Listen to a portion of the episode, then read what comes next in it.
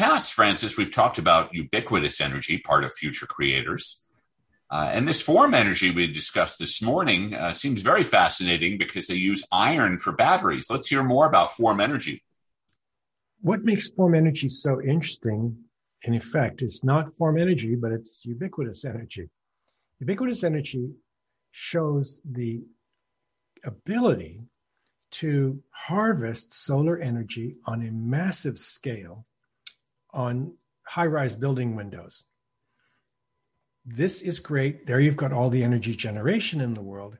The next question is how do you store it? Form energy has created batteries based on iron, which is a very, very common element. There's nothing unusual or uncommon about iron. There's plenty of it around.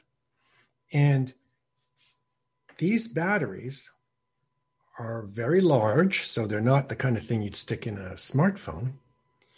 But in the basement of a building powered by ubiquitous energy windows, you have a powerhouse sitting there.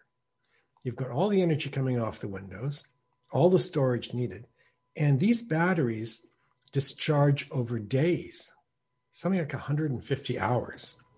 So they store and discharge in a very convenient way. They fit into the model perfectly. The other thing is that today's batteries uh, run at about 50 to 80 kilowatt hours, $80 kilowatt hours uh, of storage. Uh, form energy comes in at six.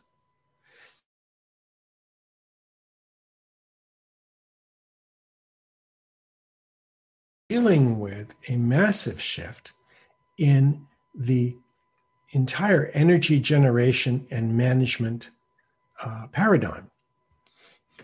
We put those two things together, and what you have is the Green New Deal that pays for itself. This is a Green New Deal that doesn't require taxpayer spending. It doesn't require massive new infrastructure uh, on the part of local and state and federal governments anywhere in the world. This is the kind of thing that uh, also geopolitically uh, completely throws countries like Saudi Arabia that depend and uh, Iran that depend on oil completely throw Russia. What would Russia do without its hydrocarbon sales? It doesn't have anything else except maybe hacking. You know, that's about the only export Russia's got. So, you know, uh, Russia has failed to do anything to secure its position in overseas markets. Russia never cut a free trade deal with Europe or the United States, uh, never attempted to get market share for anything. And here you have the entire geopolitical structure being thrown at risk by a couple of companies. Form Energy is a paradigm shift that will alter the entire energy structure of our planet. And really, between form and ubiquitous, you have an end to our at least million and a half year addiction to carbon. I think we learned to uh, uh, burn for fuel and uh, burn wood for fuel and heat about a million and a half years ago. That addiction to carbon is over. And that is a revolution in human history. Let's hope we can do it fast enough. Yeah, I was checking out their website, which uh, for those of you that would like to take a look, it's uh, formenergy.com. So we've got batteries here about the size of a washing machine. Um, you know, they can be grouped together in blocks. So uh, where could you see um, this form factor being suitable uh, in terms of adopting this technology, uh, you know, on our uh, infrastructure grid?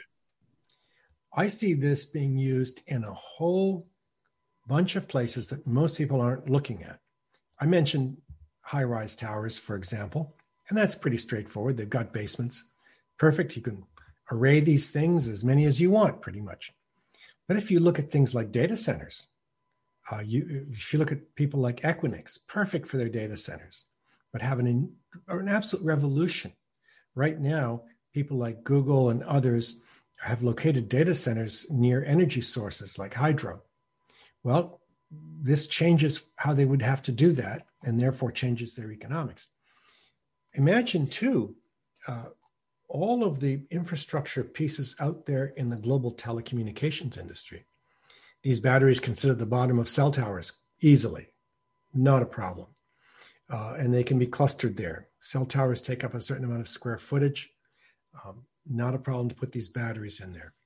Uh, to power the towers, you can put them in uh, all kinds of uh, routing operations in the telecommunications network, which consumes power like crazy.